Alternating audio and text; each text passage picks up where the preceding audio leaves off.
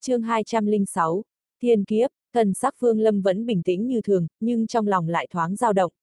Cái gọi là quy thức trên thực tế là khi một người đang tu luyện bị ngoại ma quấy nhiễu, khiến bên trong Nguyên Anh rối loạn, khiến cho Nguyên Anh không thể rời khỏi thân thể, mà thân thể gần như đang ở một loại cảnh giới mơ ngủ. Đây là quy thức, phương pháp duy nhất để giải quyết vấn đề này, chính là đưa tu sĩ đến một chỗ ngăn cách linh lực, khiến cho họ xua đuổi được ngoại ma. Muốn tỉnh lại thì phải có người ngoài trợ giúp mà người đó phải có tu vi cao hơn tu sĩ quy thức thậm chí cần phải cao hơn một cảnh giới, nếu không thì cũng vẫn không có chút tác dụng nào. Nếu như trong một thời gian dài tu sĩ quy thức không thể tự mình thức tỉnh thì Nguyên Anh sẽ bị ngoại ma thẩm thấu vào, và lập tức tan thành mây khói, thân thể cũng theo đó bị giữa nát. Nhưng nói chung, phần lớn tu sĩ quy thức có thể thức tỉnh, chẳng qua là tu vi của họ sẽ bị hạ thấp thôi, nhưng trung quy vẫn còn tốt hơn là mất đi tính mạng. Ở tu chân giới, quy tức này cũng là bất thường, ít nhất cho tới bây giờ Vương Lâm vẫn còn chưa nghe nói tới còn có tu sĩ bị vây trong trạng thái quy tức.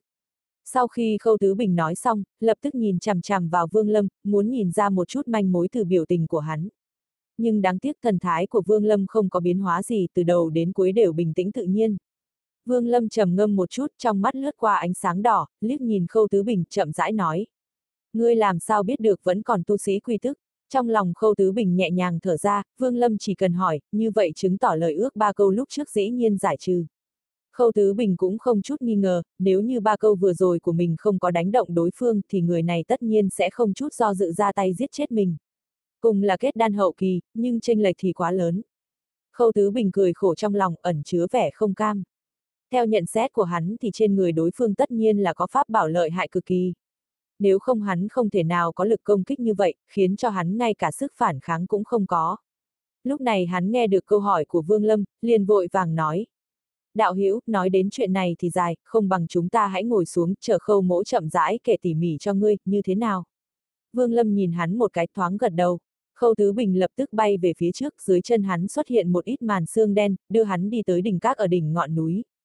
Chờ sau khi Khâu Tứ Bình đi trước thân thể Vương Lâm bay về phía trước, nhẹ nhàng lơ lửng rơi ở tiểu đình trên ngọn núi, vung tay áo lên, một luồng gió nhẹ thổi bay một ít bụi trên ghế đá, vén vạt áo lên, rồi ngồi lên trên. Tuy hắn đến sau, nhưng cũng tới đỉnh này cùng một lúc với Khâu Tứ Bình. Mặc dù thần thái Khâu Tứ Bình như thường nhưng trong lòng hắn lại chấn động. Con người của hắn hơi co rút lại, nhưng rất nhanh chóng khôi phục lại bình thường. Hắn biết điều này tất nhiên là đối phương đang cảnh cáo mình.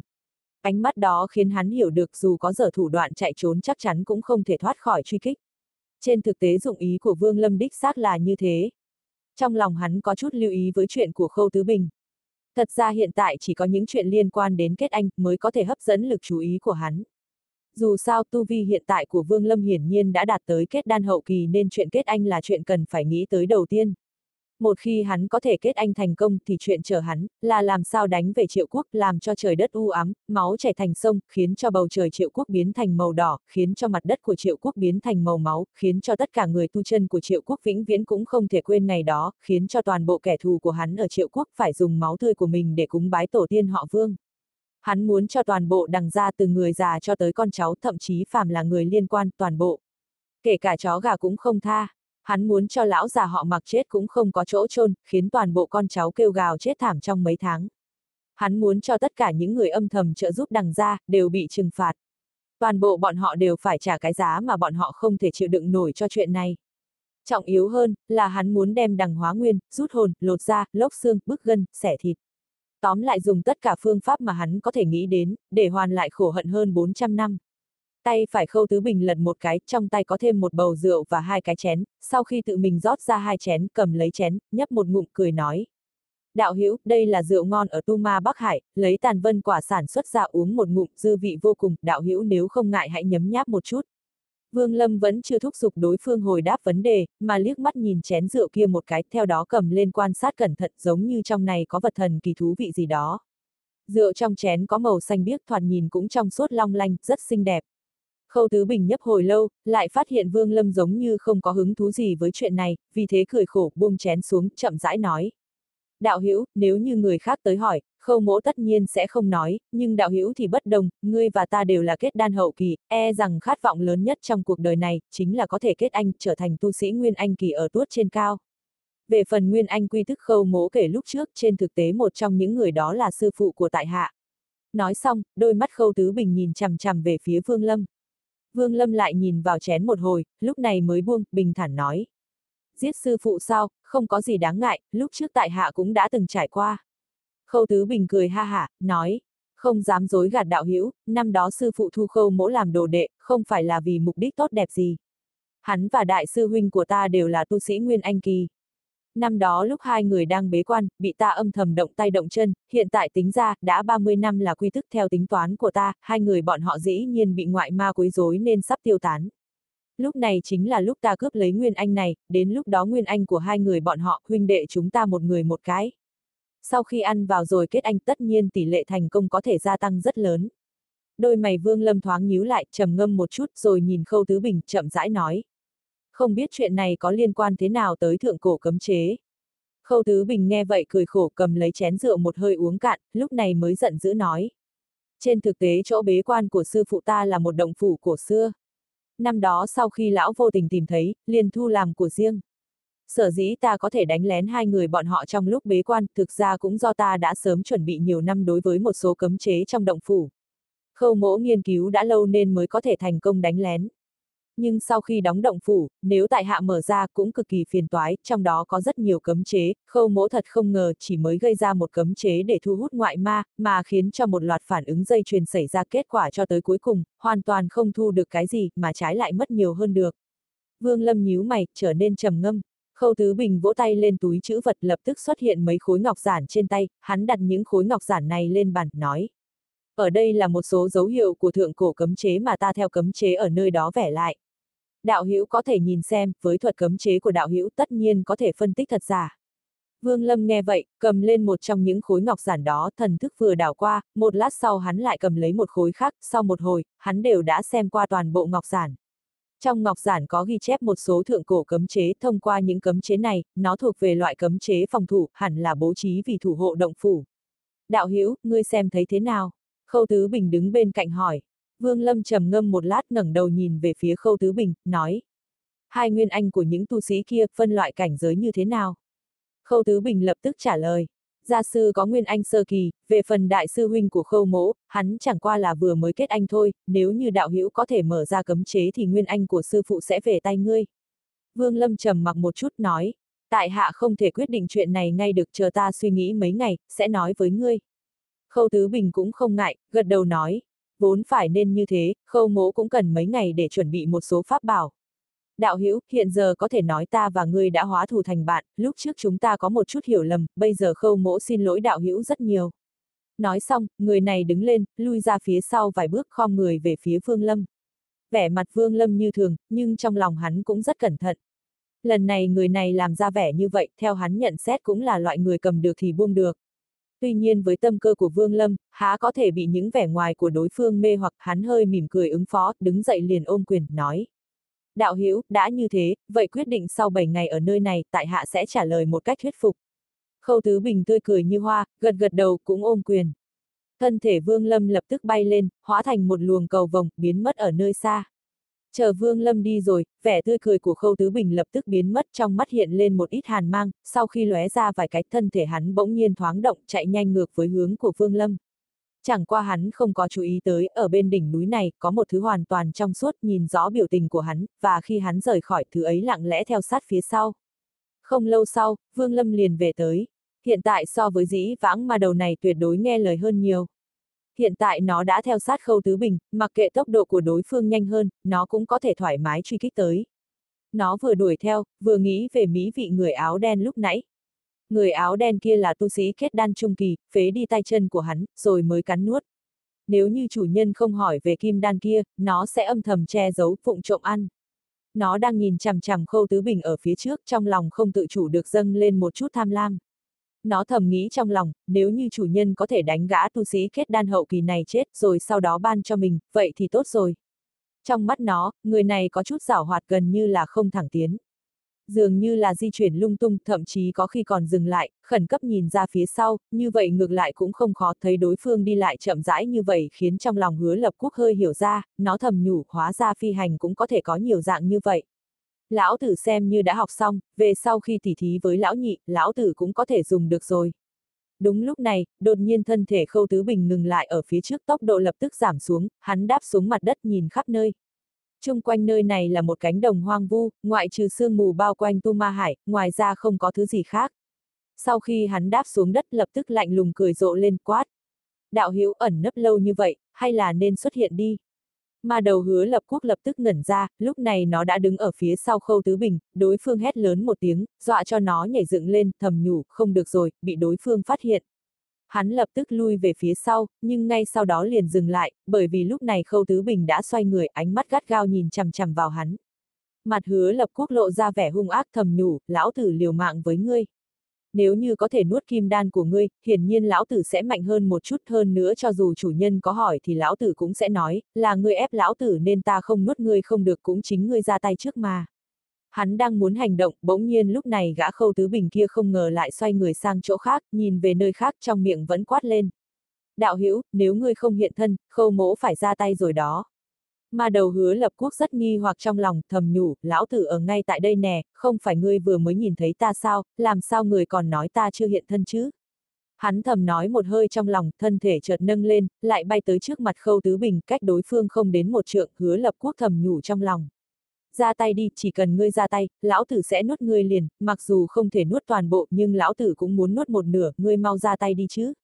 Nhưng chờ sau khi khâu tứ bình xoay người lại, Lúc này đây, hứa lập quốc phản ứng chậm chạp nên cuối cùng phát hiện bất thường, thân thể hắn lại bay tới trước mặt đối phương, sau khi nhìn một chút lập tức chửi ầm lên trong lòng, thầm nói, ngươi đáng chém nghìn đao, căn bản là không phát hiện lão tử, mà dám đùa giỡn.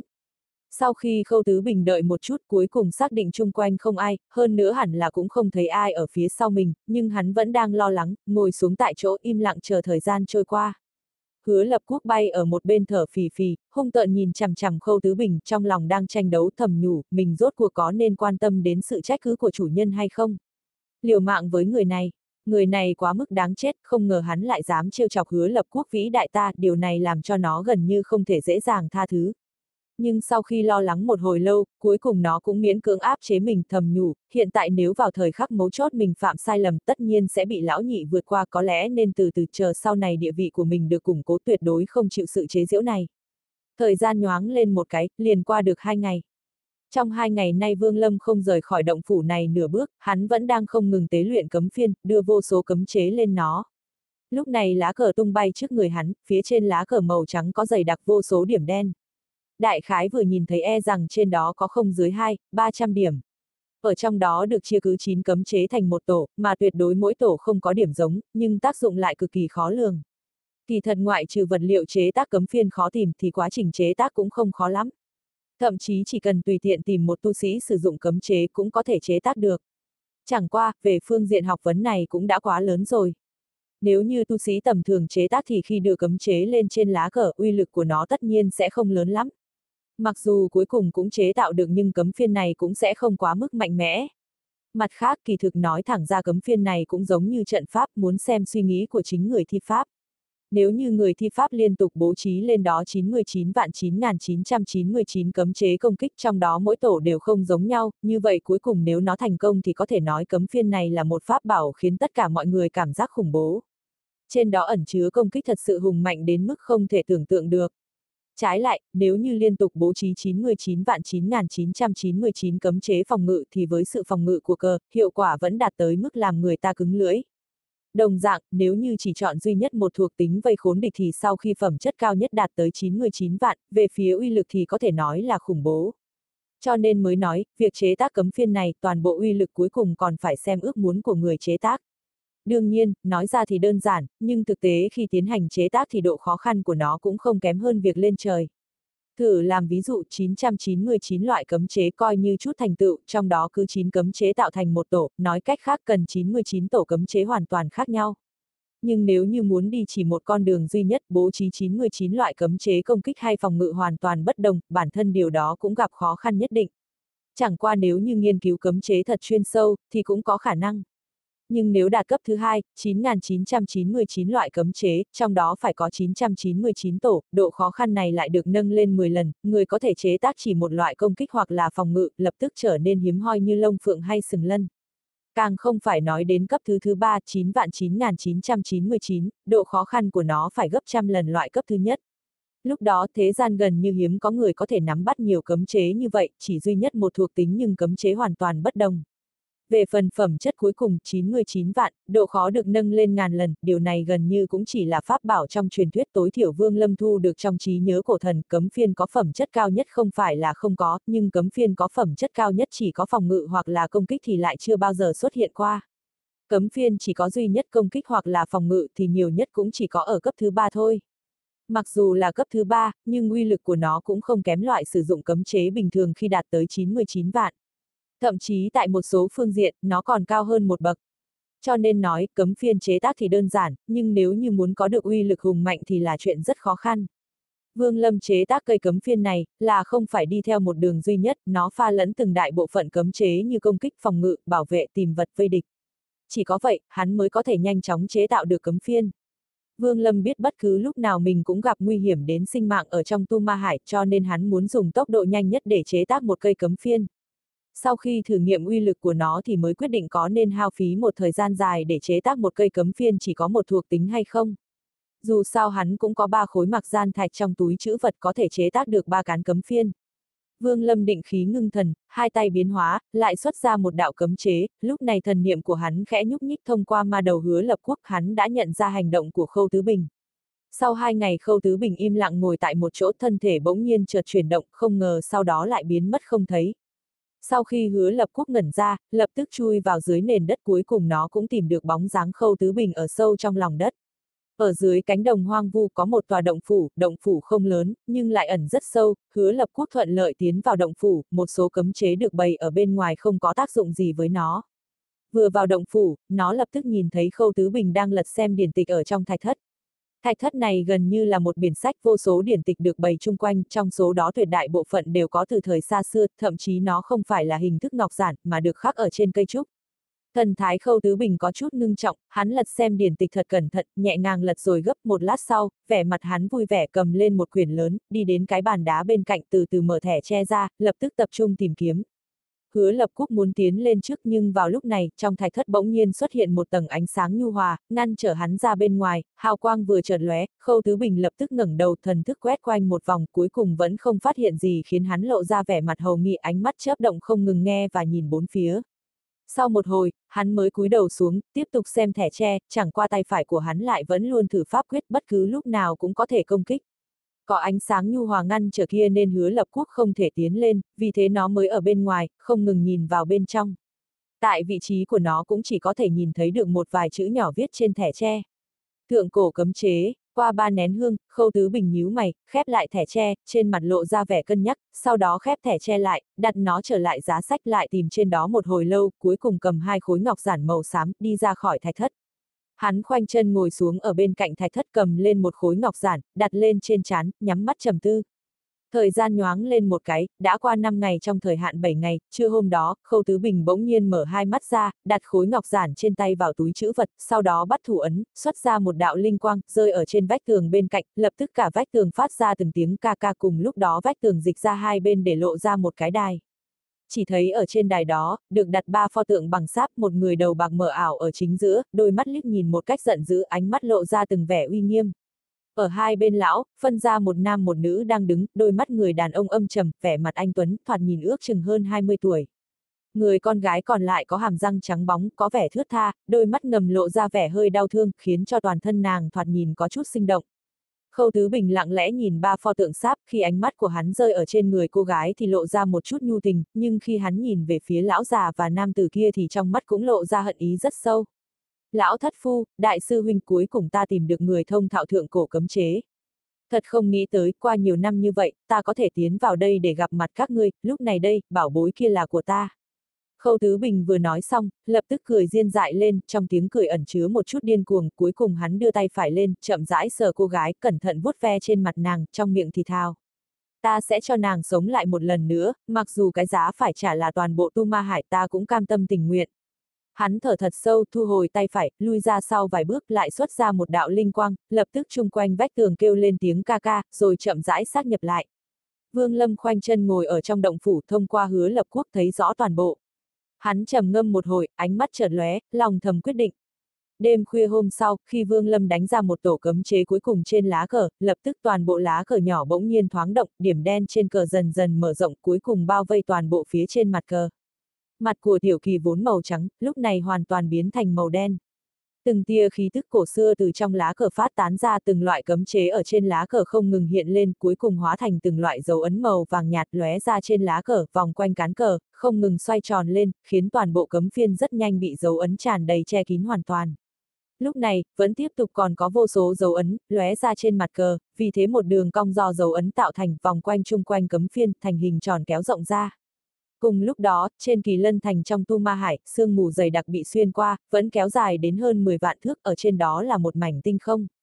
Giờ phút này, bên trong tinh không, đột nhiên ngưng tụ vô số mây đỏ, mây đỏ này mở rộng ra càng lúc càng lớn, cuối cùng gần như đạt tới trăm dặm. Trong mây đỏ từng tia thể khí vẫn đục chậm rãi tràn ra từ trong đó. Sương mù dày đặc trong tu ma hải vừa chạm vào thể khí vẫn đục liền phát ra từng tiếng động sột sạt liền giống như là ngọn lửa đỏ trên bàn ủi chạm vào băng tuyết. Lúc này, phía đông của Tu Ma Hải, trên một ngọn núi với xương khô trồng chất bỗng nhiên có một người đi ra toàn thân người này được bao phủ bởi một vùng tử khí, không thấy rõ tướng mạo. Hắn ngẩng đầu lên, nhìn sương mù dày đặc ở phía trên, ánh mắt này dường như có thể nhìn thấu qua tầng sương mù thấy được một vùng mây đỏ ở trên đó, hắn thì thào lẩm bẩm trong miệng. Thiên kiếp, không có khả năng từ khi thượng cổ tu chân giới gặp tai nạn lớn bị hủy, đã đã không còn thiên kiếp rồi, tu sĩ hiện tại đều tu nghịch thiên, làm sao có thể gây ra thiên kiếp. Chẳng lẽ thượng cổ tu sĩ không chết? Nếu điều này là đúng, đó chính là thuốc bổ tốt nhất đấy. Người này vừa nói xong thì thân thể bỗng chợt động tuấn di về phía nơi dẫn phát mây đỏ. Phía tây Tu Ma Hải có một thung lũng thật lớn. Trong thung lũng không ngờ có nước biển. Phải biết rằng hiện tại cũng không phải mùa sương mù biến thành biển, nhưng ở nơi này không ngờ có thể xuất hiện nước biển, có thể nói là thật không thể tin nổi. Lúc này nước biển đang quay cuồng kịch liệt từ vị trí trung tâm bỗng nhiên tỏa ra rất nhiều bọt sóng, một người đàn ông mặc trường bào màu lam, đạp bọt sóng chậm rãi tiến lên, hắn nhìn chằm chằm lên không trung, trong mắt lộ ra một chút kinh ngạc thấp giọng nói. Thiên kiếp, trong tu ma hải, khi nào còn có chuyện náo nhiệt như vậy xảy ra? Thiên kiếp xuất hiện, e rằng sẽ dẫn ra những lão quái vật ẩn giấu rất kín khóe miệng lão lộ ra một chút tươi cười, thân thể từ mặt biển bay lên, tay phải chộp về phía trước, lập tức nước biển trong thung lũng bỗng nhiên phát ra từng tiếng động rầm rầm, không ngờ chậm rãi dâng lên. Cảnh tượng này làm cho người ta cực kỳ rung động. Sau khi nước biển trong thung lũng bay lên, người này lập tức tiến vào trong nước biển. Ở trong đó hắn vừa chỉ tay về phía trước, lập tức nước biển đột nhiên chuyển động, pha trộn với vạn quân chi thế, bay nhanh về phía trước. Tốc độ quay của nó còn muốn nhanh hơn thuấn di của những tu sĩ Nguyên Anh Kỳ hơn nữa tốc độ càng lúc càng nhanh theo từng tiếng động sấm chớp trong nháy mắt biến mất vô tung. Ở cực nam của Tu Ma Hải, trong cửa hàng luyện khí tông ba tầng của một thành trì bình thường, một lão già tóc trắng với nếp nhăn trên mặt đang cầm một cây xương thú, đang nói khoát liên hồi với một tu sĩ trúc cơ kỳ. Vị huynh đài này, vật ấy thật sự là một bảo bối, ta nói cho ngươi một chút tác dụng của đệ thất thập tứ, và lại ngươi từ từ nghe ta nói tới. Lúc này vẻ mặt của tu sĩ trúc cơ kia xanh mét, nếu không phải trong luyện khí các không cho phép động thủ thì hắn đã sớm dùng một kiếm đánh chết lão già quấy giày ở trước mặt từ lầu 1 đến lầu 3. Hắn đoán rằng lão già này cũng chỉ cỡ ngưng khí kỳ tầng 7-8. Hơn nữa điều khiến hắn không thể chịu đựng được là khi lão già này nói chuyện phun nước miếng ra điều này làm cho hắn suýt nữa khống chế không được xuất ra pháp bảo. Cuối cùng hắn thật sự tức giận, vất tay áo, vội vàng ly khai luyện khí các nhưng lão già kia không ngờ còn muốn quấy giày. Tu sĩ trúc cơ này mắt thấy rất nhiều người ở chung quanh đều đang nhìn về nơi này, vì thế ném ra một khối linh thạch hạ phẩm, cầm lấy xương thú, rồi cũng không quay đầu lại mà cười lạnh rời khỏi. Hắn đã hạ quyết tâm tối nay nhất định phải làm lão già này mất mặt. Lão già đầu bạc kia cười tủm tỉm nhặt linh thạch lên, đặt lên miệng thổi một hơi, trân trọng đặt vào ngực, nhưng vào lúc này vẻ mặt lão bỗng nhiên biến đổi, nhanh chóng ngẩng đầu lên nhìn chằm chằm vào tầng mây.